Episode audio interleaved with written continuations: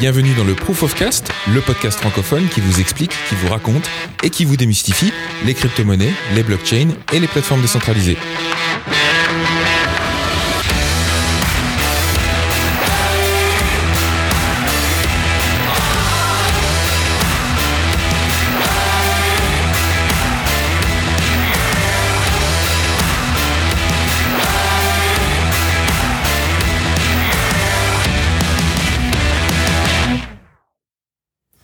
Bonjour et bienvenue dans l'épisode 36 du Proof of Cast, le podcast francophone qui vous raconte, qui vous explique et qui vous démystifie les crypto-monnaies, la blockchain et les plateformes décentralisées. C'est toujours Sébastien Arbogast qui vous parle en direct de Cape Town en Afrique du Sud. On change pas, là ça fait trois fois maintenant, vous, vous avez l'habitude, je crois que je vais même plus le préciser. Euh, cette semaine, j'ai décidé de faire un petit, euh, une petite entorse au programme habituel euh, pour faire une petite expérience, puisque je suis à Cape Town pas tout seul, mais avec un, un petit groupe de nomades dont vous m'avez certainement entendu parler auparavant, qui s'appelle Hacker Paradise.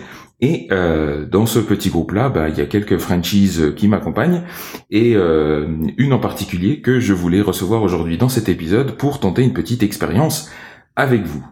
Euh, je vous rappelle avant qu'on commence que bien sûr si vous avez des questions, des remarques, des suggestions par rapport au podcast, vous savez où vous pouvez les, laisser, pardon. Vous pouvez les mettre sur le blog de l'émission, euh, sur le proofofcast.com ou sur les réseaux sociaux, sur Facebook, sur Twitter, vous connaissez la chanson. Et donc aujourd'hui, on va attaquer directement euh, ce petit épisode un peu expérimental avec Angela. Bonjour Angela. Bonjour Sébastien. Comment, tu vas comment ça va-tu bien Mais ça va super. Après cette petite balade moto de ce matin. Euh, oui. qui était formidable. La, nature de l'Afrique du Sud est juste magnifique. Alors, pour commencer, est-ce que tu pourrais rapidement te présenter? Oui, donc euh, je m'appelle Angela Benoît et comme Sébastien, je suis membre de Hacker Paradise. Ça fait un petit peu plus d'un an que je voyage beaucoup dans plein de pays dans le monde entier. J'ai rencontré Sébastien euh, à HP, c'est un autre nom qu'on donne à Hacker Paradise, et je suis traductrice, interprète et rédactrice de contenu. Voilà. Et donc tu fais euh, dans ce cadre-là, tu, tu travailles sur tout type de projet, de je fais beaucoup de marketing, de panneaux publicitaires, de sites web, euh, des fois ce que ce que tu as dans ton téléphone. Là, j'ai même un client dans, dans, dans, qui fait des micros, des choses comme ça. Donc euh, ouais, beaucoup de choses. D'accord. Mais donc, a priori, rien à voir avec l'IT, rien à voir avec la blockchain en particulier euh, Non. Voilà, donc c'est pour planter un petit peu le décor, pour euh, euh, expliquer pourquoi j'ai voulu faire cette petite expérience, parce que je me suis dit que ce serait intéressant euh, dans le dans la mesure où un des objectifs de ce podcast c'est d'éduquer euh, et de d'expliquer euh, pour rendre tout ce monde de la blockchain un peu plus compréhensible pour euh, euh, le commun des mortels, euh, c'était de discuter un petit peu avec Angela pour voir quelles sont ses préconceptions et, et essayer de remettre un petit peu les choses dans leur contexte.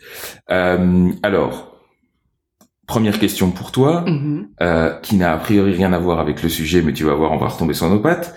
en qui ou en quoi tu as le plus confiance? Oh waouh euh, Je m'y attendais pas à celle-là. Quelle euh. institution, quel euh, élément de ta vie de tous les jours t'inspire le plus confiance Mes amis. D'accord. Euh, des éléments. Euh, J'ai l'impression que tu cherches une chose plus qu'une. Ah non, pas du tout. Il y a aucune bonne réponse. Euh, le soleil se lève tous les jours et se couche tous les jours. Je pense que je peux lui faire confiance pour être là. Euh mais bon, je vois vaguement ce que c'est que la blockchain, donc euh, vaguement. C'est tellement vague qu'en fait non, c'est pas vrai, je ne vois pas. Mais peut-être qu'on fait tous confiance à l'argent, qui est une monnaie. Mhm. On, a, on y attache tous la même valeur. Euh, je fais confiance à Oh là là. Question basse. Ah ouais, non, j'aime bien. Je démarre direct fort. Euh, on, on, parle pas du, de, la météo ou du temps qu'il fait pas. Hein. Ouais, euh, bah le, la météo, faut pas lui faire confiance. Hein, tu pas confiance voilà. à ces gens-là. Euh, oui, non, euh, vas-y. Pourquoi est-ce que tu me demandes Alors, ça? Parce que là, je rame. pour remettre les choses un petit peu aussi dans le contexte, une, une des raisons que je, je trouve peut-être intéressante là-dedans, c'est euh, tu as toi-même trois passeports, si je ne m'abuse. Oui, c'est vrai. Je suis récemment, récemment devenue américaine. Donc tu es, t'as un passeport italien? Non, non. Non, français, français canadien? canadien et, et américain. je suis américaine. C'est un petit peu le, hasard de ma naissance et de, des détours que, que j'ai pris dans la vie, mais voilà. Voilà. Et si je devais te demander auquel de ces trois pays et ta nation, du coup, tu as le plus confiance, a priori Euh, écoute, là, tu me touches en pleine crise identitaire. c'est assez schizophrénique d'avoir trois passeports. Moi, je l'ai fait surtout pour euh, le côté pratique. Euh, mais je me sens française, je suis française, je suis née française. Après, j'ai beaucoup d'influence euh, canadienne dans, de par ma mère, de ma, famille et tout, comment j'ai été élevée. Mais ça fait 12 ans que je suis aux États-Unis, donc je me sens tout aussi américaine. Alors, si tu me demandes de choisir un des trois, bah, j'ai les trois parce que je n'ai pas besoin ni envie de choisir. Mais c'est intéressant parce que du coup, tu, tu lis intuitivement la notion de confiance à la notion d'identité. Ah oui, tiens, oui. la question c'était est-ce que tu as confiance à ça? Et hop, paf, t'as dit ouais, mais je me sens. Donc, Mhm. c'est vrai que c'est- intimement lié et je pense que c'est un des éléments qui fait que euh, quand on parle bah, justement de redéfinir la confiance, de la repositionner euh, à certains endroits, etc., euh, ça entraîne autant de résistance chez pas mal de gens. Euh, c'est que comme c'est lié à leur identité propre, eh ben ça, ça touche à des choses assez profondes. D'accord.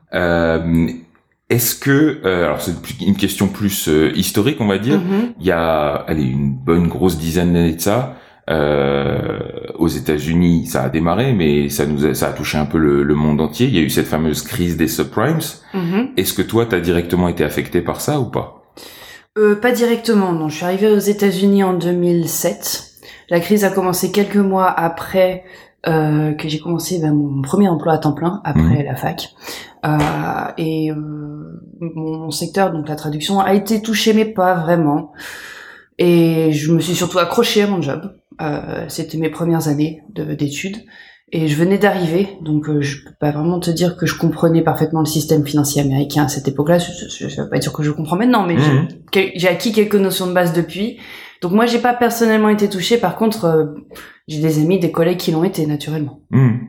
Ok. Et euh, alors là aussi, au sens plus large, par rapport à, à cette crise ou à, ou à tout ce que tu as pu apprendre, euh, que ce soit des États-Unis ou, ou du monde à travers tes voyages depuis, euh, là aussi c'est la question euh, super vague. Euh, quel est, allez, si je devais te demander le, le, le constat principal que tu dresses sur l'état du monde. Paf, allez. Elle nous l'a tequila. Oui, c'est ça. C'est peut-être qu'on est, on est, on est, on est un peu trop sobre pour discuter de, de de choses philosophiques comme ça, mais j'aime bien. Euh, comme diraient les Américains, it's all going to shit. Mhm. Et en même temps, euh, j'ai envie de d'avoir confiance en l'humanité et à me dire qu'on va s'en sortir quand même. Mais peut-être que je suis un petit peu trop optimiste. Est-ce que c'est lié aussi à ton envie de voyager, à ton, euh, ouais, est-ce que tu te, le fait de voyager te redonne confiance en l'humanité, ou est-ce que c'est parce que tu as confiance en l'humanité que tu te dis, je vais aller voir ce qui se passe un peu ailleurs? Je pense que les voyages me redonnent confiance en l'humanité et m'ont aussi permis de découvrir d'autres formes d'humanité. Euh, les nomades, parce que j'en fréquente beaucoup, mais aussi euh, les gens qui vivent dans les différents pays que j'ai eu l'occasion et le privilège de visiter. Effectivement. Ok.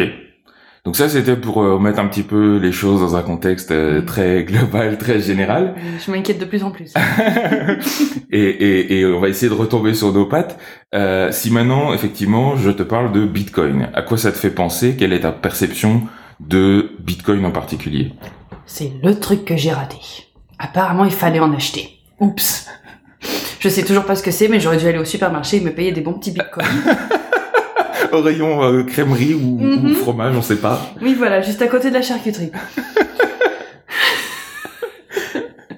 Et, et par euh, par quel biais euh, ça t'est parvenu? Enfin, est-ce que tu as des amis qui y ont investi et qui ont qui en ont profité? Est-ce que euh, c'est par la presse? Qu'est-ce qui J'ai envie de te dire Twitter. Les petites blagues, les petits memes, les memes, les memes, je sais jamais comment on prononce ça en français d'ailleurs. Euh... Oui, c'est- je je saurais même pas te, te donner une réponse précise, les gens en parlent, les gens rigolent dessus, les gens qui en ont sont très contents. Regarde de haut un peu comme ça. Moi j'ai réussi mes investissements, j'ai des bitcoins. Ah, cool, je sais toujours pas ce que c'est, mais bon, c'est pas grave. Précisons au passage que tu vis à New York en plus. Oui, Donc mais il y a pas que de la finance à New York, il y a beaucoup de... Donc des Lamborghini, t'en vois deux trois. Des Lamborghini de, ai de vu. crypto riches. J'en ai vu plus à San Francisco qu'à New York. Mais bon. À New York, le style de, les signes de richesse sont différents, je pense. Ouais. Les Lamborghini, c'est pas forcément le, Mais de- la raison pour laquelle je parle de Lamborghini, c'est Mm. que souvent les crypto riches, donc ceux qui ont bénéficié de Bitcoin et tout ça, c'est Mm. un des premiers trucs sur lesquels ils sautent. Ils disent, ouais, ça y est, j'ai quelques millions de dollars, paf, m'acheter une Lamborghini. Intéressant. Que je vais pouvoir revendre dans trois mois quand ça aura chuté. Ah. Euh... c'est un petit peu le, le corollaire, j'ai envie de dire. Euh, Est-ce que la notion de crypto-monnaie te parle? Est-ce que pas du tout? Absolument pas. C'est cryptique. C'est la petite blague qu'il fallait placer. non, je vois pas, je vois pas ce que c'est, ni comment ça fonctionne, ni, ni à quoi ça me servirait à moi dans mon quotidien. Euh, C'est très vague. C'est très vague. Et tu et du coup, euh, si je te dis qu'il y a d'autres monnaies comme Bitcoin, c'est quelque chose avec lequel tu es familier ou pas? Non. Pas du tout.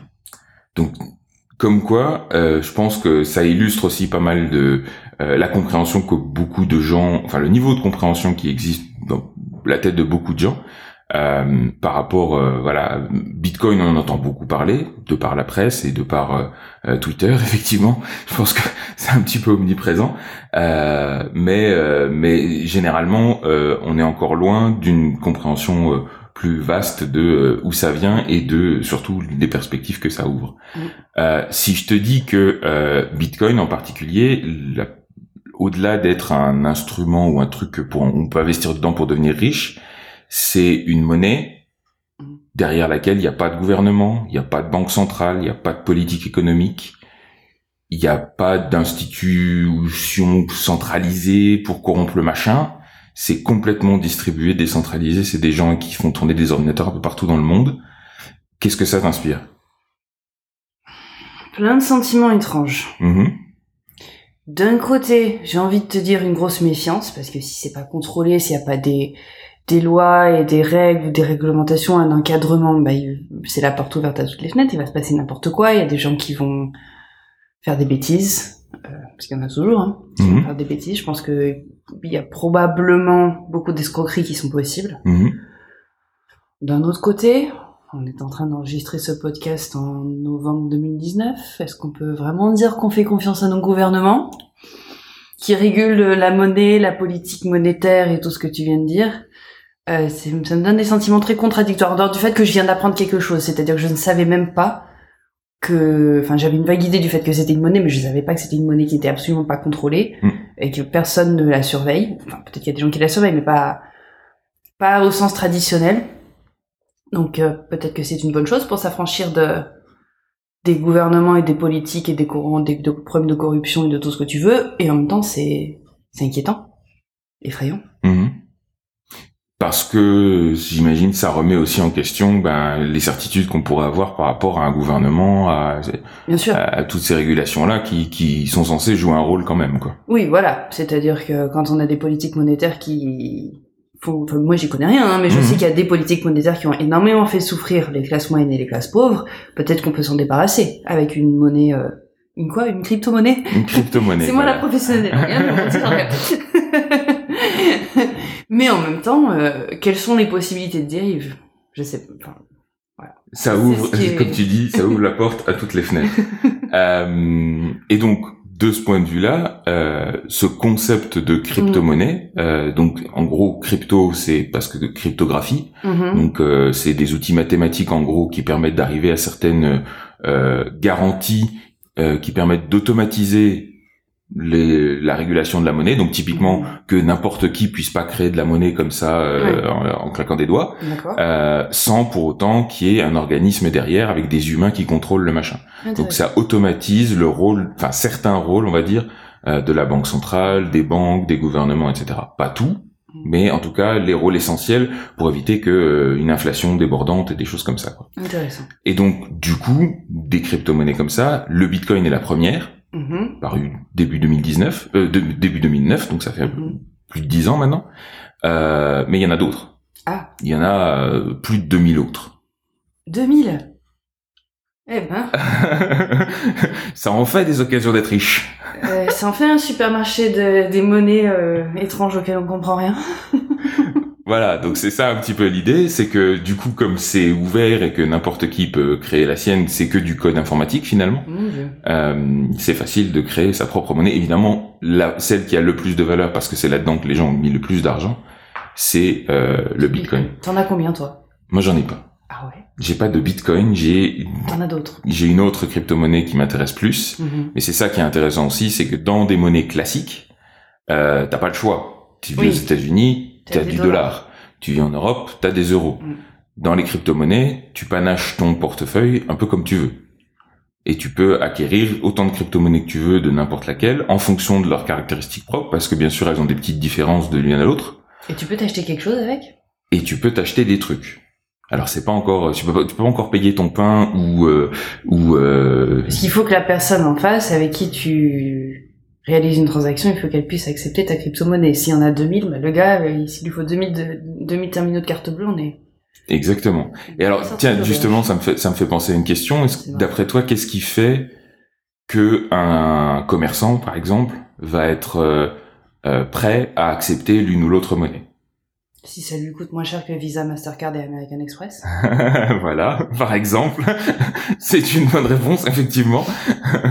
c'est vrai que euh, on a, on, on nous, en voyageant un petit peu, on se rend vite compte que dans certains pays, par exemple, c'est très systématique et normal de euh, facturer euh, 3% de plus parce que euh, on paye par Oui. carte par rapport à payer en cash ou avec le système de carte de débit local, quoi. Mm, mm, mm. Euh, ici, euh, en Afrique du Sud, il y a un truc qui s'appelle PayScan, je crois, Oui. ou ScanPay ou machin avec des QR codes. Euh, si tu payes avec ça, ils t'accueillent à bras ouverts. Si par contre tu sors ta carte Visa ou Mastercard, dans certains petits commerces, on te regarde de travers ou simplement on te dit bah c'est 3% de plus quoi. Ou on paye en liquide. Ou on paye en liquide, effectivement. Ce qui est intéressant finalement dans cette conversation parce que tu parlais tout à l'heure de 2000 monnaies, etc., etc. Et je me disais, mais bon, je sais que tout ça c'est plus ou moins lié à mon identité parce que j'en ai entendu parler, parce que t'as ouvert le podcast en parlant de ça. Donc il y a une question d'identité là-dedans, mais hier, quand on était en moto, j'ai payé à la pompe en liquide parce que je faisais pas confiance à la pompe. C'est pas parce que je voulais pas les points sur ma visa. Je veux bien les points, mais j'ai donné, j'ai payé en liquide parce que j'avais pas le gars là. mm, mm, mm. Tu avais peur qu'ils te surfacturent ou euh, Non, qui me prennent mon, qui copient ma carte. Ah oui, il y a ça aussi, effectivement. Oui, ça et puis même euh, à l'agence de location hier, on a dû remplir un formulaire où on a mis notre Mm. numéro de carte de crédit et notre On a date d'expiration. Lui, on lui a fait une confiance aveugle, mais par contre, euh, la Ouais, en non, mais c'est vrai, c'est vrai, c'est toujours aussi euh, la- le- l'aspect assez archaïque de, de ces moyens de paiement là, il est assez euh, violent aussi quoi. Ouais, et comme euh, comme ils peuvent faire après, euh, du moment qu'ils ont ces, ces infos de base, ils peuvent en faire ce que ce qu'ils veulent.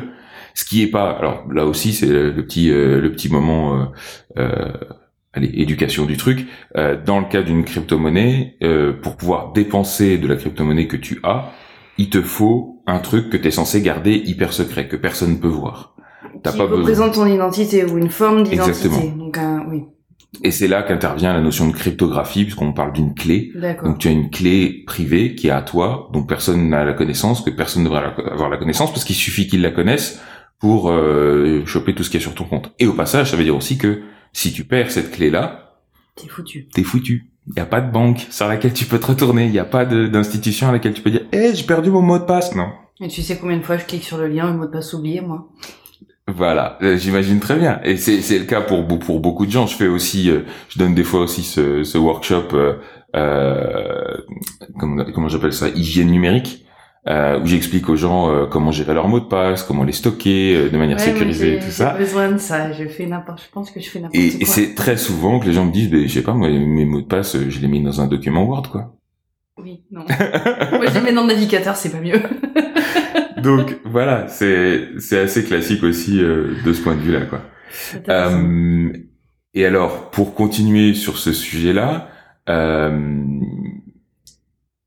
si tu, on- tu parlais tout à l'heure d'aller au supermarché pour aller acheter des, des bitcoins, Mhm. est-ce que tu as la moindre idée de où on peut en trouver, de où on peut en acheter justement? Non. Tu sais Non. pas. Personne jamais t'a montré ou euh, quoi que ce soit. Euh, s'il fallait que j'achète un bitcoin demain, je pense que j'ouvrirais Google et je, taperais how to buy bitcoin. Euh, et il y a deux trois jours, j'ai vu une annonce. C'était peut-être sur le site de Hacker Paradise d'ailleurs. Quelqu'un qui disait qu'ils avaient lancé un truc dans cette sphère. J'ai même pas compris ce que c'était. Euh, mais je sais, de par ce message, qu'il faut, dans certains cas, être un certain- il faut être investisseur. Mm. Il faut avoir une sorte de d'agrégation de certification ou je sais pas quoi. Donc même les gens comme moi, je pense qu'on s'y intéresse pas parce que c'est nébuleux et on le, le, le public ne fait pas confiance à ce qui est nébuleux de manière générale Mhm. sans un effort de sensibilisation et de vulgarisation. Ça, je le sais aussi au, au boulot. Euh, mais aussi parce que ben, si on nous donne pas accès à cette chose, aussi mystérieuse et jolie et peut-être dangereuse soit-elle, ben, je peux pas l'acheter. Donc Mm. qu'est-ce que je vais en À quoi ça me sert Effectivement. Donc là, ce dont tu parles, donc euh, pour remettre les choses dans le contexte, effectivement, Mm. donc dans Hacker Paradise, on a ce cette espèce de forum de Oui, discussion. pardon, je euh, suis partie dans le Non, non, mais voilà, c'est pas grave. Euh, on a ce forum de discussion sur lequel on partage les projets sur lesquels les uns et les autres Mhm. euh, travaillent. Et euh, un des, une des membres, en l'occurrence de la de la communauté, Monica, euh, partageait un projet. Je crois que j'en avais- parlé parce que je l'avais rencontré aussi euh, euh, quand j'étais à DevCon. Euh, donc elle, elle, a- elle, a- elle fait partie d'une équipe qui a monté une, un projet lié à la blockchain et euh, effectivement ils sont en train de faire une levée de fonds et cette levée de fonds ils la font par euh, ICO donc par vente de tokens. Je ne rentre pas dans les détails ici, mais en gros ce qu'ils font c'est qu'ils ont créé leur propre crypto-monnaie, Mhm. euh, une espèce de crypto-monnaie un peu particulière qui en fait représente les actions dans une dans un investissement. C'est-à-dire qu'ils vendent de la crypto-monnaie en échange de dollars sonnants et trébuchants parce que Mhm. Ils ont quand même besoin de payer leurs équipes, etc. et que leurs équipes n'acceptent pas d'être payées en crypto-monnaie Ah, uniquement. mais tiens. ah, c'est peut-être parce qu'on peut pas faire nos courses avec. Et voilà. Et parce que tu t'essayes de payer ton loyer en crypto-monnaie, ton, ton propriétaire va te regarder avec des yeux euh, vitreux, tu vois. Donc, donc c'est un peu ça le, le paradoxe du truc, c'est que euh, du coup ces projets sont obligés de lever de l'argent, ben souvent en, en monnaie, ce qu'on appelle des monnaies fiat, c'est comme ça qu'on appelle d'une manière générale toutes les monnaies euh, d'État, on va dire Mhm. les les euros, les dollars, etc. Mhm. Et, euh, et là effectivement, quand tu fais ce genre de levée de fonds, bah t'es soumis aux réglementations euh, financières en vigueur euh, de la Fed, de Donc, la SEC, etc. Il faut et certains certains véhicules d'investissement, euh, si c'est euh, des securities en anglais, Mhm. euh, c'est euh, bah, c'est réglementé, etc. Et donc c'est réservé à, à certains types d'investisseurs. Pour autant, toutes les crypto-monnaies ne sont pas concernées Mhm. de cette manière-là, parce qu'encore une fois, il y en a, a- c'est toute une jungle, hein, il y en a tout un plein. Mhm. Euh, et, euh, et par exemple, si tu voulais acheter du Bitcoin, il existe des sites qu'on appelle des places de marché ou des échanges euh, sur lesquels tu peux aller ben, vendre tes dollars contre des bitcoins par exemple. Et le cours de tout ça étant déterminé par ben, bêtement la loi de l'offre et la demande, Mm. c'est-à-dire que ben, en fonction de ce que les gens sont prêts à à, à choper comme euh, comme dollars euh, contre leurs précieux bitcoins, et ben toi tu vas pouvoir les acheter au même taux. Mm. C'est un peu ça l'idée. Mm. Maintenant, effectivement, ces plateformes d'échange, comme tu disais, sont soumis aussi à une problématique de confiance. De la même manière que tu avais du mal à faire confiance au compiste euh, quand tu lui as filé, ta- ta- enfin pour lui filer ta carte, et que du coup tu préfères le payer en liquide. C'est un peu la même question que beaucoup de gens se posent quand Mm. ils utilisent ces places de marché, quoi. Ouais, oui, j'imagine. Et surtout quand euh, un, un billet de 100 rand ou de 100 dollars ou de 100, 100 euros, c'est assez facile à comprendre. Mais quand on sait même pas dans quoi on balance ces 100 rand, ces 100 dollars, ces 100 euros, bon. Et surtout, tu sais que quand tu reçois Mm. un billet de 100 rand, ce qui lui donne de la valeur, c'est que Oui, tu sais que tu vas pouvoir dépenser ces 100 rands. Oui, je peux les dépenser. Et tu Et vas les- justement pouvoir les acheter des trucs avec. Mm. Et Et, comme tu dis, techniquement garanti par l'État Exactement. qui l'a qui, qui l'a imprimé. Exactement. Même si t'as aucune garantie, a priori que c'est un vrai, Oui. le billet de 100, de 100 rand que tu tiens. C'est vrai. Mais voilà, tu pars du principe que si toi tu sais pas, la personne à qui tu le donnes ne le sait pas non plus. Et donc la chaîne de la confiance continue. Oui, voilà. Joyeusement. En même temps, en 35 ans de vie, je ne pense jamais arriver. Non, si, une fois, d'être tombée sur un faux et de le savoir. Et c'est parce que je travaillais en caisse. J'étais toute jeune. D'accord. Et t'as et t'as jamais eu euh, genre la banque qui t'a refusé un truc ou ouais? Justement, Ouais. je travaillais en caisse, il fallait que j'aille déposer euh, l'argent le soir et euh, on m'a dit, mais euh, madame, vous avez un faux. Ah.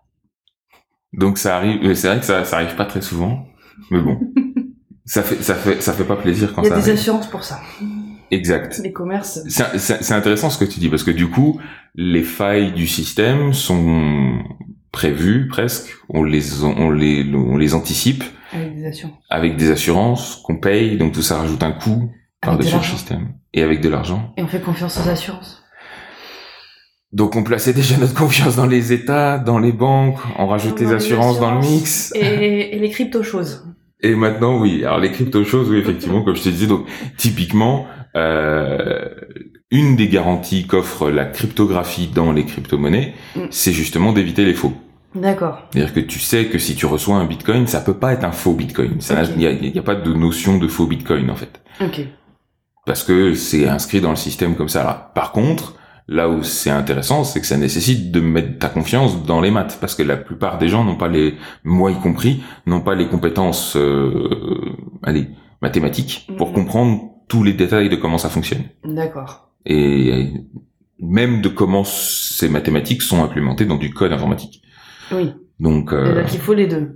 il faut les deux, en tout cas pour tout, allez, pour tout comprendre et pour faire confiance à tout ça. D'accord. Euh, donc, on a parlé des places de marché, de ces échanges-là. Donc, si maintenant, euh, allez, je te montrais comment on faisait, Mhm. euh, que je te montrais le site où il faut aller, euh, euh, comment il faut. euh, euh, alors, il faut donner ton identité, du coup, parce que Mhm. c'est un peu réglementé quand même. Ouais. Il faut quand même que euh, eux, enfin que l'administration puisse savoir Que éventuellement je suis quelqu'un. euh, que t'es quelqu'un et que, et que t'existes et que du coup les 10 000 dollars en bitcoin que tu as récupéré, ben Après, oui, c'est voilà, c'est les tiens. Et euh, les dollars US que t'as mis dedans, c'était aussi les tiens. Voilà, rapport euh, rapport à l'IRS et toutes Et ces tout ça. choses-là. Euh, Est-ce que tu le ferais? Est-ce que ça t'intéresserait? C'est purement hypothétique, hein, Mhm. mais euh, pour euh, Je pense que si j'étais, tu sais, euh, étudiante ou en début de carrière au chômage, non. Si j'avais pas 100 dollars à craquer juste pour euh, rigoler, non. Parce que je vois pas à quoi ça me servirait, j'aurais d'autres problèmes euh, plus pressants, plus urgents à résoudre. Maintenant, à supposons que j'ai 100 dollars à vraiment à craquer, quoi, à brûler, c'est-à-dire que je les sacrifie, on va dire que je les ai. Hein. Aujourd'hui, j'aime, bien mon métier, je, je gagne ma vie. Je pense que je considérais ça un peu comme un Tamagotchi. comme une expérience. Voilà. Je vais mettre 100 dollars dans la dans, dans, dans la machine là et puis on, va voir ce qui se passe. Je, je vais me réveiller le matin puis je vais le regarder, je vais lui faire des caresses. Je prendrai pas vraiment ça au sérieux, je pense. Tout du moins pas au début. Si euh, si tout d'un coup 100 dollars deviennent 105, 110, 115, 120 et qu'une confiance s'installe chez les gens comme moi qui sont pas forcément orientés maths, informatique, qui ont d'autres capacités, qui ont d'autres talents dans la vie. Si, si une un certain niveau de confiance s'installe dans le public, oui, dans ce cas-là, peut-être que j'y mettrai un petit peu plus. Mais euh, là, aujourd'hui, si on ouvre nos ordinateurs pour euh, pour acheter des, des, des crypto-monnaies pour Angela, oui, c'est un Tamagotchi, quoi. Intéressant. Et du coup, bon, tu vis aux États-Unis maintenant, tu es même citoyenne américaine. Mm. Euh, Il y a un espèce d'uluberlu qui se balade à la Maison Blanche, qui prend des décisions, qui fait des choix plus que douteux. Mhm. Euh, le canyon ou le le- l'écart qui pouvait exister entre certaines politiques américaines et certaines politiques totalitaires dans des États, je, je sais pas moi, le Venezuela ou Ouais, ça- des choses comme ça euh, se, se, se Ça- ré- c'est ré- vrai. rétrécit de jour Oui. en jour. Si Oui. demain, à cause de tout ça, euh, bah, tout d'un coup, je sais pas moi, le, le dollar américain euh, devenait, euh, enfin prenait des, des, des taux d'inflation de malade, Mhm. euh, est-ce que ça t'influencerait ou est-ce que tu te tournerais toujours vers d'autres monnaies mais euh, classiques quoi, euro euh, ou autre Euh, alors attends. Si On va, demain, ton... les, on va reprendre les bases de l'économie. Donc mon pain coûte un dollar. Demain mon pain coûte un dollar cinquante. Après-demain il coûte deux dollars. voilà, Euh, oui, il faut faire quelque chose. Euh, et même au-delà de ça, pour remettre les choses dans le contexte, Donc puisque- attends, j'ai une crypto-monnaie du coup, j'ai mis 100 dollars, je me suis acheté un Tamagotchi, j'ai 200 dollars. Parce que ça a marché. Oui, donc dans ce cas-là, la crypto-monnaie me permettrait peut-être de combler, de, de, de, de, de suivre le rythme de l'inflation américaine, mais j'ai aucune garantie que mes 100 dollars ne vont pas devenir 90 dollars. Mais c'est surtout dans une optique d'utilisation que je dis ça. Parce que pour remettre les choses dans... dans allez, retourner un petit peu le, le Mhm. truc, euh, toi, euh, en tant que, traductrice professionnelle, tu te fais payer en dollars Oui, et je Euh, dépense des dollars. et tu dépenses des dollars. Demain, il y a cette fameuse inflation, t'es toujours payé tes 1000 dollars, sauf que tu peux t'acheter moitié moins de choses avec. Je suis obligée de monter mes tarifs. Je suis à mon compte, je peux. Exact. En tant qu'indépendante, tu peux monter tes Après, est-ce tarifs. que mes clients vont suivre? C'est une, une autre question qui n'a pas sa place ici, mais si tout le monde est en train de souffrir d'inflation, tôt ou tard, on sera bien obligé parce que tout le monde doit pouvoir s'acheter à manger. Sauf que tes clients, eux-mêmes, l'argent qu'ils te donnent, ils sont, ils sont payés eux-mêmes aussi dans les mêmes dollars, etc. Donc le problème de l'inflation, c'est qu'il affecte tous les porteurs de la monnaie de la même manière. Oui, voilà. Donc, est-ce que dans un contexte comme ça, en tant que, encore une fois, euh, euh, citoyenne du monde et, euh, et, et, ayant plusieurs passeports et donc potentiellement des comptes en banque dans plusieurs pays, etc. C'est de plus en plus difficile. Hein. Voilà, effectivement. Mais est-ce que toi, tu considérerais que euh, tu, tu pourrais te faire payer dans d'autres monnaies, typiquement? J'évite parce que dans le dans un monde normal, pas le monde euh, apocalyptique que tu décris, Mhm. c'est compliqué. Au niveau de ma compta qui est toute simple, au niveau de ma déclaration d'impôt qui est un peu moins simple mais quand même assez simple. Je, je suis pas une multinationale. Donc euh, tant que je peux fonctionner dollar in dollar out, ça, ça m'arrange parce que comme ça je passe moins de temps à faire des maths et de la compta et tous ces trucs que je déteste. Mhm. Euh, après, si effectivement on est dans un scénario catastrophe, d'une, ça va me pousser à y réfléchir. Et de deux, moi j'ai le privilège du choix. C'est-à-dire que si je veux délo- délocaliser mon entreprise en dehors des États-Unis parce que les États-Unis, euh, ça devient n'importe quoi, je peux. Effectivement. Je peux éviter le problème. Mm. Est-ce que c'est plus simple pour moi de déménager ou de comprendre la crypto-monnaie? C'est une bonne question. Je prends mes jambes à mon cou C'est une bonne question. Non, en fait, ce que j'essaie de... Peut-être que ce que j'essaie d'exprimer par là, c'est que je vois pas vraiment ce qu'une crypto-monnaie va m'aider à, à résoudre. Enfin, comment est-ce que la crypto-monnaie va me sortir du problème de l'inflation au niveau d'une personne qui bosse à son compte euh, tu- on, on a dit tout à l'heure que les supermarchés n'acceptent pas les bitcoins, donc ça va pas m'aider à acheter mon pain. Alors, justement, pour pour euh, faire le lien avec euh, Mm. avec le scénario, le fameux scénario apocalyptique, c'est que euh, l'histoire et le contexte nous montrent que euh, très souvent ces inflations délirantes ou déflations, hein, ça, va dans les sens, euh, sont liées justement à des choix politiques, Oui. à des changements d'administration, à des euh, ben voilà, on a vu ce qui s'est passé au Venezuela et, et d'où c'est venu, alors que c'était un pays qui était euh, super prospère parce qu'ils ont des ressources naturelles à foison. Euh, ça a été mal géré par euh, un président qui a un petit peu, on va dire, mis un petit peu le dawa dans les dans les comptes. Et Mhm. puis euh, ceux qui sont arrivés derrière, eh ben, se sont retrouvés avec une situation impossible à gérer, qu'ils ont géré encore plus mal que ce qu'ils avaient pu. Enfin, bref, c'était euh, tout un bordel, et c'est Mhm. ça qui a l'infl- l'inflation délirante euh, de la monnaie vénézuélienne. Euh, et il y en a eu d'autres par le passé. euh, on parle de il certains pays en Afrique, j'ai un billet dans mon portefeuille, par exemple, de euh, 5 milliards Ouais, 5 milliards de dollars euh, de, du Botswana ou de je ne sais plus quel Wow. autre pays, euh, voilà. Parce que voilà, à un moment donné, ils- le- leur monnaie s'est s'est envolée. Tu me le feras voir. Je te, je te ferai voilà, ça c'est magnifique. Je suis milliardaire en fait, Waouh. Euh, dans une, une obscure monnaie africaine qui n'a même plus cours, mais bon, soit. Euh, donc tout ça pour dire que l'évolution des monnaies est aussi liée aux politiques des États qui les impriment Oui. ce qui n'est pas le cas des crypto-monnaies puisqu'elles ne sont pas liées à aucun État ni à aucune politique économique. Ouais. Et c'est là où les premiers utilisateurs et même les premiers créateurs des, des- des crypto-monnaies ont y ont vu un intérêt, c'était de se dire, vu la crise des subprimes, vu ce qu'on s'est mangé dans la tronche, parce que il y a eu des, des politiques de la Fed qui Il ont foutu la dawa, substitution. il nous faut une solution de substitution qui ne soit pas liée à aucun choix politique, à aucune décision douteuse. Euh, la crise des subprimes, je sais pas si tu avais suivi, mais en gros, c'était lié aussi à des décisions de la Fed Oui. sur les taux d'intérêt qui avaient un petit peu merdé. Et, euh, et tout ça avait déclenché une, une réaction en chaîne. Je simplifie un peu hein, pour les, les puristes qui nous écoutent, mais euh, ça avait déclenché une réaction en chaîne qui avait euh, euh, créé la crise qu'on a connue.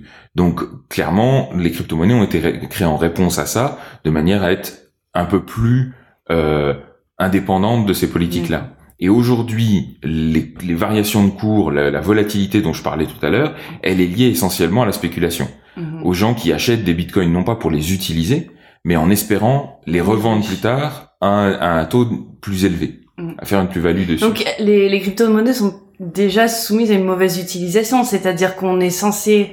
enfin, le- leur but premier, c'est de contourner les, les gouvernements, les politiques monétaires, etc., etc., pas de s'enrichir, et on est déjà dans une dérive.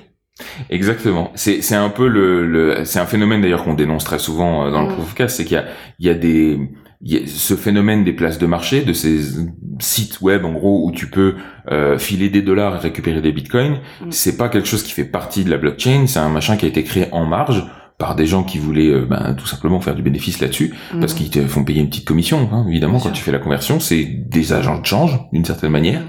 Euh, et effectivement, ce truc-là ne fait pas partie du système. Parce que au fond, le, comme n'importe quelle monnaie, euh, enfin, tu, tu tu vas pas euh, acheter des dollars, enfin, sauf quand tu voyages à l'étranger, tu vas pas acheter de la monnaie. Euh, tu vois, tu vas pas à ta Mm. banque pour dire tiens, je te file, je sais pas moi, euh, deux heures de ménage et tu me donnes. euh, 4, 4 dollars. 4 dollars, euh, ouais, rien. non, ça marche pas. oui, oui, oui, oui. Donc la plupart du temps, tu récupères des dollars parce que tu es payé en dollars. Et Oui. ensuite, tu dépenses ces dollars. Euh, Il y a moyen de faire exactement la même chose en Bitcoin. Tu pourrais très bien décider de te faire, te faire payer en Bitcoin Mm. et du coup de pouvoir utiliser ces Bitcoins et de faire marcher la chaîne. Mm. Et la seule variable qui existe là-dedans, c'est est-ce que je vais pouvoir les dépenser?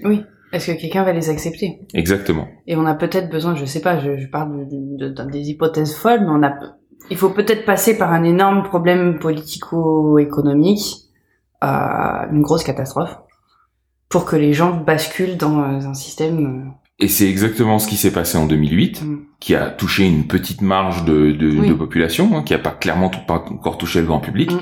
Mais ça aussi, c'est une théorie qui revient très souvent, c'est que on n'est pas à l'abri de nouvelles crises, qu'elles soient Trumpesques ou autres. Euh, les les les prêts, euh, les, les la, la dette des étudiants aux, aux États-Unis, par exemple, c'est un vaste problème. Comme Le système où- de santé. Ou le système de santé, le jour où ce Et les système-là retraites. s'effondre, il risque d'y avoir de gros soucis et ça va ça va avoir un impact monétaire, c'est évident. Et puis, on, je pense que les étudiants, c'est- pas les anciennes générations qui vont adopter les crypto-monnaies. D'abord, ça va être les plus jeunes, ça va être bon, ceux qui les ont inventées, puis leurs proches. Mm. Et on va démocratiser. Si cette chose est amenée à être démocratisée, ce sera, ce sera par les jeunes Ça, générations. ça viendra par là, effectivement. Et parce que ce sera eux qui seront peut-être plus à même, qui, qui seront, qui vont les accepter comme moyen de paiement en fait. Exactement. C'est des, et c'est déjà le cas. Il y a déjà, Mm. je parlais tout à l'heure de des gens qui travaillent sur les crypto-monnaies, qui euh, euh, qui créent des projets autour de ça. Mm. Euh, la plupart n'acceptent pas d'être payés uniquement en crypto-monnaie, Mais ils en acceptent. mais une ils en partie. acceptent une partie quand même. Oui. Et donc tu as des gens dans pas mal d'organisations. euh, on parle souvent de, dans ce podcast de Ethereum et d'autres projets comme ça. Le, le nom te dira certainement rien, mais euh, c'est des organisations qui travaillent sur des crypto-monnaies et dont les employés, pour certains, acceptent d'être payés en partie en crypto-monnaie, ne serait-ce que euh, dans, dans un souci d'épargne, donc simplement Oui. ils mettent un petit peu de côté et puis euh, c'est leur euh, trésor de guerre, ou alors euh, de, de se dire bah, eux-mêmes peuvent ensuite acheter d'autres services avec ces crypto-monnaies Mm. auprès de d'une petite niche de gens qui Oui. les acceptent quoi. De commerçants. ouais. Et alors, autre euh, question aussi qui est particulièrement pertinente dans, dans notre cas, euh, en tant que voyageuse régulière, euh, tu te retrouves, ben, comme là en ce moment, à devoir utiliser d'autres monnaies d'autres pays. Mm. Euh, donc ici, on utilise le- les, les rands, par exemple, les rands Mm. sud-africains. Euh, mais voilà, j'imagine que tu as toi-même euh, des petits billets qui restent de pas mal de monnaies Oui. différentes. Euh, comment tu te les procures en général? Euh, quand je me les procure, les Ouais. monnaies? Euh, En fait, quand je peux payer par ma, avec ma, ma visa, je paye avec ma visa. J'ai un taux de change, j'ai un taux de les commis, la commission que prend ma banque est assez, je sais pas de combien elle est, hein, mais elle est prévue pour les gens qui voyagent beaucoup. Donc j'ai choisi une carte euh, qui correspond à mon style de vie. Mhm. Et après, je passe au, je vais à un guichet et je retire. euh, alors ici, c'est par quoi? Par coup de 1500 rand à peu près euh, pour avoir euh, juste pour avoir de la monnaie pour euh, bah, les transactions à la pompe à essence quand je fais pas confiance ou si je dois euh, 10 rendre à un copain ou, ou 100 rendre à un copain. Mais c'est vraiment pour les petites choses. Ok. Et est-ce que cette, euh, allez, ce jonglage euh, régulier entre les différentes monnaies te, po- te pose des problèmes ou t'as déjà posé des problèmes? Non. Parce que en fin de séjour, pendant la dernière semaine, je vais essayer de liquider le liquide. Liquider le liquide. Bien. Ça fait liquide au carré. voilà. Je vais essayer de me débarrasser des billets et des pièces qui me restent. Euh, S'il m'en reste un tout petit peu à la fin, bah, j'ai quand même conscience du fait que je vis aux États-Unis en dollars américains, donc ce qui ce qui va me rester à moi, c'est pas grand chose et peut-être que ça peut aider quelqu'un d'autre. Donc je vais je vais en faire don à l'aéroport. Il y a toujours les petites boîtes là euh, pour les dons euh, monétaires de, de devises. Je vais je vais les donner ou je vais les laisser en pourboire quelque part. J'ai essayé de m'en débarrasser au maximum. Et dans le prochain pays, bon, bah, en arrivant, je vais trouver un distributeur et je vais récupérer. Et alors, justement, maintenant, imagine que, encore une fois, on se place dans le contexte de ces crypto-monnaies, puisqu'elles sont Mhm. indépendantes de toute euh, politique monétaire, de tout gouvernement, donc Mm. de toute juridiction, Mm, mm. euh, elles sont aussi indépendantes des, des frontières. Et donc Oui. ton Bitcoin, il a cours ben, Partout. partout dans le monde, Voilà. indépendamment de où tu vas et de où tu te rends. Mm. Euh, Est-ce que euh, cette partie-là, en tant que voyageuse régulière justement, euh, te parle plus ou euh, c'est pas suffisamment un problème les monnaies avec les monnaies classiques pour te dire bon. Je suis vieille, hein, j'ai vécu le passage à l'euro. Je me souviens des francs. Donc oui, je je comprends euh, je comprends tout à fait le- les, les avantages d'une monnaie qui qui s'étale sur une zone géographique euh, plus grande, mais en même temps l'euro n'est pas sans, sans problème. Euh, et on sait qu'il y a eu de l'inflation provoquée par l'euro. Est-ce que les crypto-monnaies vont faire la même chose? Bonne question. Et encore une fois, autour de ça, il y a beaucoup de euh, de mythes, de légendes, de choses qu'on sait pas ou Mm. qu'on comprend pas complètement ou euh, Mm, mm, voilà. mm. Donc euh, c'est des questions légitimes. Rem- on va essayer de terminer en, en- en élargissant un petit peu le contexte. Je te parlais tout à l'heure de ce projet donc de Monica euh, Quaintance. Je vous mettrai le lien dans le dans le blog post de l'émission d'ailleurs de son projet euh, qui levait des fonds euh, en vendant des crypto-monnaies en échange de dollars sonnant et trébuchants. Mhm. Euh, et du coup, c'est un peu comme si, dans ces contextes-là, tu pouvais créer une entreprise en vendant des actions, mais c'est pas vraiment des actions puisque elles, elles ont pas forcément une, elles correspondent pas forcément à des écritures d'actions euh, dans un livre d'actionnaires, etc. Mhm. C'est vraiment un instrument euh, crypto-monnaie Mhm. qu'on crée qui équivaut à des actions mais qui échappe un petit peu à certaines euh, règles traditionnelles on va dire des Mhm. actions Euh, donc une crypto-monnaie ça peut servir aussi à ça Mhm. c'est à créer des instruments financiers un petit peu plus euh, étranges que simplement de la monnaie ça peut être des actions ça peut être de la dette Mhm. ça peut être euh, euh, allez je sais pas moi euh, mettons tu installes des panneaux solaires sur ton toit et tu as envie de vendre de l'électricité qui est produite avec ces panneaux solaires, tu pourrais vendre des kilowattheures. Mhm. Et ton kilowattheure pourrait être représenté par une crypto-monnaie, par exemple. Donc ça élargit un petit peu le, le genre de choses qu'on peut faire avec, euh, voire même euh, il y a par exemple un, un navigateur dont certains d'entre vous d'ailleurs, euh, euh, chers auditeurs, euh, m'avaient parlé euh, dans les questions et que j'évoquerai certainement dans un prochain épisode. Il y a un navigateur internet aujourd'hui qui s'appelle Brave. qui est basé sur Chrome, etc. Donc c'est le truc, ça a priori un navigateur web classique. Sauf que dans ce navigateur web là, quand tes données personnelles sont utilisées à des fins de marketing, etc., en gros, tu peux te faire payer. Tu peux vendre tes propres données, C'est intéressant ça. en retirer des bénéfices, et c'est pas que euh, Google ou, ou Mm. qui d'autre qui s'en met plein les fouilles sur ton dos. Intéressant. Ça te parle? Qu'est-ce que ça t'inspire? J'ai tendance à limiter la diffusion de mes données personnelles, donc je décoche les cases. Euh, après, je sais bien qu'il y a des fois où j'ai pas de cases à décocher, ou je sais qu'il y a des fois que j'ignore que mes données personnelles sont en train d'être trafiquées à droite à gauche, Mhm. mais il faut quand même que j'accède au site du service du site, du machin du truc, donc j'ai besoin ce jour-là. Euh, On dit souvent en anglais, if the product is free, you are the product Mhm. j'ai pas instinctivement j'ai pas envie de- d'encourager ce genre de choses je sais pas je choisirais peut-être un un navigateur qui me protège plutôt qui essaye de me vendre mais bon ça c'est justement je conçois qu'il y ait des gens qui aient une autre vision de la chose Mhm, effectivement. Et alors, pour euh, élargir même encore plus, euh, au final, la vision, et encore une fois, je rebascule en mode euh, euh, ma petite casquette euh, éducation pour, pour Mhm. voir euh, ce que ça provoque chez toi comme réaction. pour voir si je vais m'acheter un Tamagotchi non, non, après, épisode ah, j'insiste, hein, la réponse but, est oui hein, je voudrais essayer je vais mettre 100 dollars dedans on va voir ce qui va se passer pardon je tiens le, le- le but de cette interview n'est absolument pas de vendre la soupe de la crypto-monnaie, c'est plus de l'expliquer et de voir euh, Oui. justement les, les réactions. mais quand on comprend on, on a moins peur Exactement. hein. C'est, c'est, c'est, tu viens de résumer exactement. Je vais mettre ça en, en sous-titre du, du podcast. Le proof of cast. Quand on comprend, on a moins peur. Merci Angela pour ce slogan tout trouvé. Ah, mais c'est mon métier Je, je, je, je, je te l'achète euh, 0,1 bitcoin. Euh, ça fait beaucoup d'argent, ça. un, Eh, dites-moi les gars, j'accepte ou pas un, un- un bitcoin aujourd'hui, j'ai pas les, ah, si j'ai les cours là, un bitcoin ça vaut 7725 euros, euh, dollars.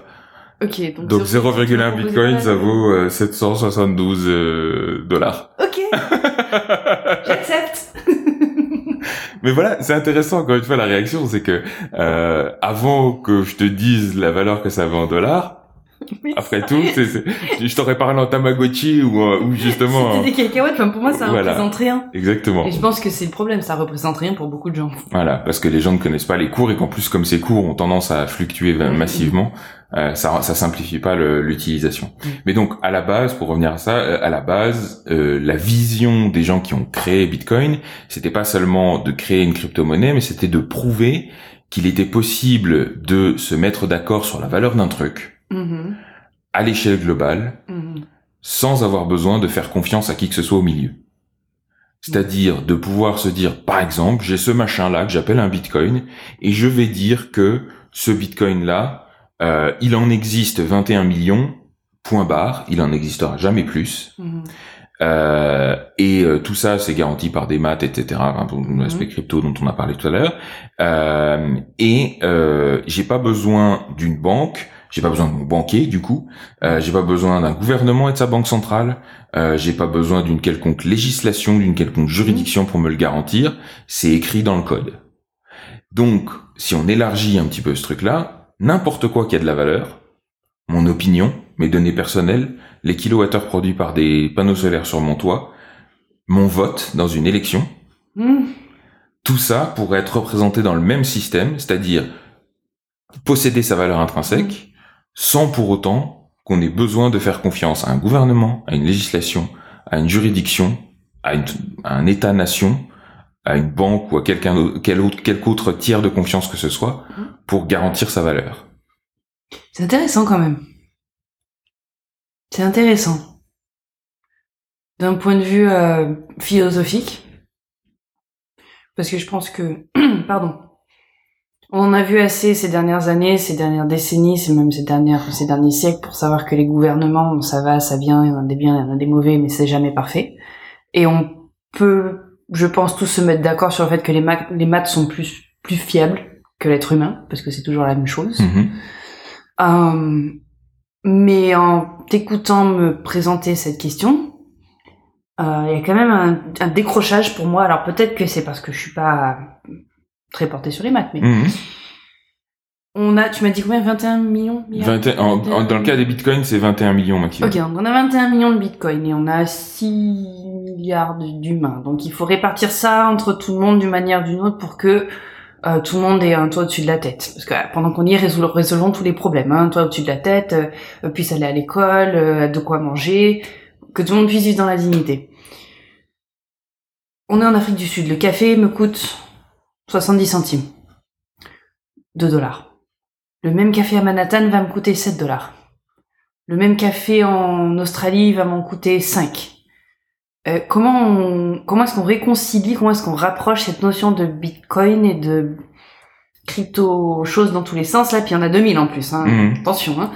Et le fait que la vie ne coûte pas la même chose au Canada, Mhm. au Rwanda, en Autriche, en Russie, en Chine. Comment on fait?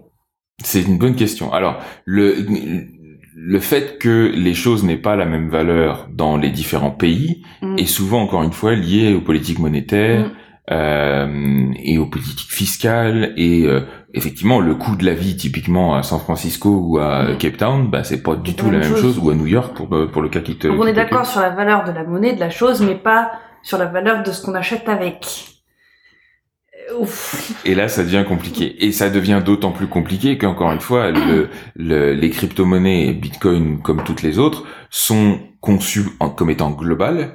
Mm. Et aujourd'hui, on essaye de les utiliser dans un contexte où on n'a pas d'économie globale. Non. Euh, de la même manière que euh, tu parlais tout à, tout à l'heure des soucis qu'a connu l'euro, on a mis en place une politique, euh, enfin on a mis en place justement une monnaie unique européenne, Mm. sans avoir mis en place en même, dans le même mouvement une politique économique européenne. Oui. Ce qui a créé tous les soucis qu'on a connus avec la Grèce, avec euh, certains autres pays, euh, et d'un autre côté avec euh, la France et l'Allemagne qui euh, qui pétaient plus haut que leur cul parce que ils avaient pris toutes les bonnes décisions soi-disant.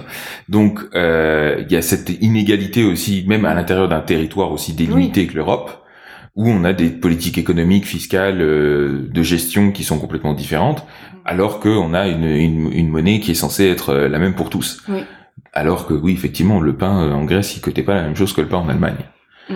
Donc euh, c'est une vraie une vraie question et encore une fois, on est dans cette phase de transition où si on se dit que des challenges comme je sais pas moi euh, les mouvements migratoires, le changement climatique, Mm. la répartition des richesses, la répartition des ressources Mm. naturelles tout simplement, Oui. sont des, des problématiques qui n'ont quasiment aucun sens à gérer à un niveau national, qui doivent d'une manière ou d'une autre être gérés à un niveau global, Mm, mm, confère euh, tous les efforts qu'il y a eu autour des accords de Paris et tous ces trucs-là, Oui. euh, ben du coup euh, les monnaies nationales elles sont un petit peu impuissantes par rapport à ça. Quoi. Oui. Et donc peut-être qu'à terme mm. on arrivera à mettre en place une forme ou une autre de gouvernance globale. Oui, c'est plus un gouvernement, c'est une. Euh, C'est quoi? Hey, voilà. Et merci pour la question. C'est quoi? Et en même temps, comment est-ce qu'on tient compte des particularités de chaque euh, zone? Les zones qui sont très rurales vont pas avoir les mêmes besoins que les villes. Ils vont pas avoir même les mêmes besoins que les ports. Ils vont pas avoir les mêmes besoins que les zones très chaudes et très froides. Exactement. Problématique qu'on a déjà quand même à des niveaux, que ce soit nationaux ou supranationaux, le, les, le, le, allez, les gens n'accordent pas la même valeur aux mêmes choses, Mm. euh, je vais dire au sud de l'Espagne et au nord du Danemark. Bien sûr. Donc, à l'intérieur même d'une zone économique donnée, d'une zone monétaire donnée, ben, il y a aussi des paramètres qui changent et on arrive très bien, enfin on arrive très bien, on arrive à les gérer d'une manière ou d'une autre aujourd'hui. Donc rien ne nous empêche de penser qu'on puisse aussi gérer, ben pourquoi pas des disparités entre, euh, euh, je sais pas moi, le fin fond de, du Chili et euh, et le nord du Japon, quoi. Et en même temps, est-ce qu'on les gère les disparités? Parce que quand on regarde les problèmes Exactement. les États-Unis sont un parfait exemple. Voilà, et, et que ce soit, euh, bah, par exemple, euh, là encore, des disparités juridictionnelles qui font que euh, aux États-Unis, on autorise euh, le- l'extraction du pétrole par fragmentation, euh, c'est-à-dire euh, on fait péter les hauts des montagnes et vas-y que je te tape Mm. dedans et que je mets du produit chimique dans les nappes phréatiques, on s'en tape. En Europe, ça c'est pas autorisé. Donc Oui. du coup, rien qu'à cause de ces différences de réglementation, bah, le pétrole coûte beaucoup moins cher aux États-Unis Mm. Beaucoup plus cher en Europe. est beaucoup plus cher en Europe et euh, avec tous les impacts que ça peut avoir sur l'économie mondiale quoi. Voilà. Donc tu mets le doigt dessus, on est dans cette transition un petit peu inconfortable où on a déjà des certains outils qui nous permettent de faire des choses, des échanges, des collaborations Mm, mm, à l'échelle globale, mais en même temps, on a encore un système politique gouvernemental qui est euh, archaïque, hein, qui Et est si on est en train de dire que nos systèmes politiques et gouvernementaux sont archa- archaïques, on est en train de presque formuler le désir qui rattrape le fil du reste, et pourtant, les crypto-monnaies sont censées s'affranchir des gouvernements, et là on est presque en train de dire, allez, euh, venez, venez, dépêchez-vous, rejoignez le, les choses modernes, mais dans ce cas-là, on va de nouveau créer un lien entre une crypto-monnaie et un gouvernement. En gros, on est foutu. Alors, pas forcément, mais tu mets encore le doigt sur un truc très intéressant, c'est que c'est exactement le débat qui a lieu en ce moment. Euh, les crypto-monnaies étant ce qu'elles sont et, et arrivant à ce niveau de, de, de succès tout, tout relatif, hein, parce qu'encore Oui. une fois, c'est pas mainstream, Mais mais pour 10 ans, c'est quand même, moi C'est je quand même- pas qu'elle n'avait que 10 ans et que... Voilà, exactement. Donc on, a, on a- déjà bien progressé, mais du coup, il y a certains États, certaines banques centrales, qui commencent à évoquer la possibilité de créer leur propre crypto-monnaie, sans avoir compris tout le truc, tout l'intérêt justement du machin qui est indépendant du gouvernement. C'est un peu euh, le machin qui a pas compris. Si elle commence vraiment à avoir du succès, à se démocratiser, est-ce que les gouvernements vont vraiment les laisser tranquilles? Alors, c'est là où intervient justement cette notion de ce qu'on appelle tu, tu m'as entendu certainement utiliser le terme de décentralisation Oui. dans le dans l'introduction. Et ben c'est exactement là où ça intervient, c'est que une vraie crypto-monnaie comme le Bitcoin, complètement décentralisée, échappe Elle complètement. Elle est hermétique exactement à ce genre de contrôle. Par exemple, tu as le gouvernement chinois qui à un moment donné a décidé de bannir les plateformes d'échange euh, du yuan vers le vers les, les crypto-monnaies. Mhm. C'est pas ça qui a empêché les gens de continuer à créer et à échanger des crypto-monnaies en Chine. D'accord. Parce que au fond, ça leur file entre les doigts. Ils, ça- ils ont aucun moyen de contrôle dessus. Ils peuvent pas euh, organiser une descente de police dans le euh, dans le central de Bitcoin, parce qu'il y en a pas. Il y en a pas. ouais. et donc tout tout leur échappe complètement quoi. Ils connaissent même pas l'identité des gens qui les créent et qui les échangent. Donc comme ça c'est réglé. Euh, mais donc effectivement, il y a cette tentation de certains gouvernements de s'accaparer le machin et euh, et de créer leur propre crypto-monnaie qui du coup n'a aucun sens. Mais ça ils l'ont pas encore compris. Hein. Ils, y arrivent, ils y arriveront un jour. Mais voilà. Mais il y a une autre forme de gouvernance qui commence à être proposée par certains euh, dans le, le, microcosme, on va dire, de, de, de la crypto-monnaie, qui est de dire, mais on peut s'affranchir des gouvernements, Mhm. ça veut pas dire qu'on peut s'affranchir d'une gouvernance. Ouais. C'est-à-dire qu'il reste quand même des décisions à prendre. Qu'on vive en société. Exactement. Il y a des choix à faire. Il y a des règles à édicter sur, ben, typiquement, euh, comment on répartit les ressources naturelles, comment on, comment on, On gère le, tout le- monde en électricité. quoi. voilà, comment et tout ça sans euh, complètement foirer euh, l'environnement, etc. Mm. Donc il y a des décisions qui doivent être prises, mais au final, est-ce que les décisions qu'on a réussi à prendre pour créer une crypto-monnaie, sans encore une fois avoir de tiers de confiance impliqués, on Mm. pourrait pas aussi les prendre sur d'autres trucs. Et donc il y a d'autres formes de gouvernance qui sont en train d'être là encore. hein, on est dans le monde des philosophes. euh, J'allais dire la science-fiction, mais on sait pas loin. c'est un peu ça. Et mais si tu mais si tu réfléchis, ce qui s'est passé au XVIIe siècle Ouais. en Europe avec les, les, les Lumières, etc. Toutes ces théories qui ont été, enfin encore une fois, on était dans un contexte de monarchie absolue, etc. Mm, mm. Et puis on s'est dit non non, on va pouvoir faire un truc. Alors un concept de fou. Hein. Euh, tous les quatre ans, les cinq ans, tu vas dans un, un isoloir, tu mets un bout de papier dans une boîte et pouf, t'as un gars qui décide. C'est pas c'est pas du droit divin où il y a pas l'évêque Oui. qui intervient. C'est à l'époque, c'était un pro, c'était le progrès. Et, et c'était de la science-fiction pour beaucoup de gens. Oui, mais on avait soudainement la possibilité de se débarrasser d'une famille qui faisait. euh, Exactement. On a d'autres familles. Bon, bref, je. Voilà, mais mais c'est c'est un peu ça illustre un petit peu Oui. l'évolution du truc et rien ne nous empêche de rêver ou Mm. d'imaginer en tout cas un système dans lequel euh, ben on change simplement le fond le- simplement on change la façon dont la démocratie fonctionne. Oui. On continue à pouvoir euh, prendre des décisions, mais peut-être d'une manière différente, peut-être Mm. même voire même d'une manière plus directe Le plus efficace. et certainement plus efficace. Mm. Exactement. Tant qu'on ne fait pas payer les gens pour voter. quand même. tant qu'on ne fait pas payer les gens pour voter, et c'est une très bonne euh, remarque, c'est que très souvent, comme justement aujourd'hui les crypto-monnaies ont cette image d'un instrument spéculatif, de quelque Mm. chose sur lesquels, ben voilà, on en achète pour en revendre et pour Ouais. se faire de l'argent, euh, on aura du mal à expliquer aux gens que c'est avant tout euh, conçu comme étant un instrument de collaboration, Mm.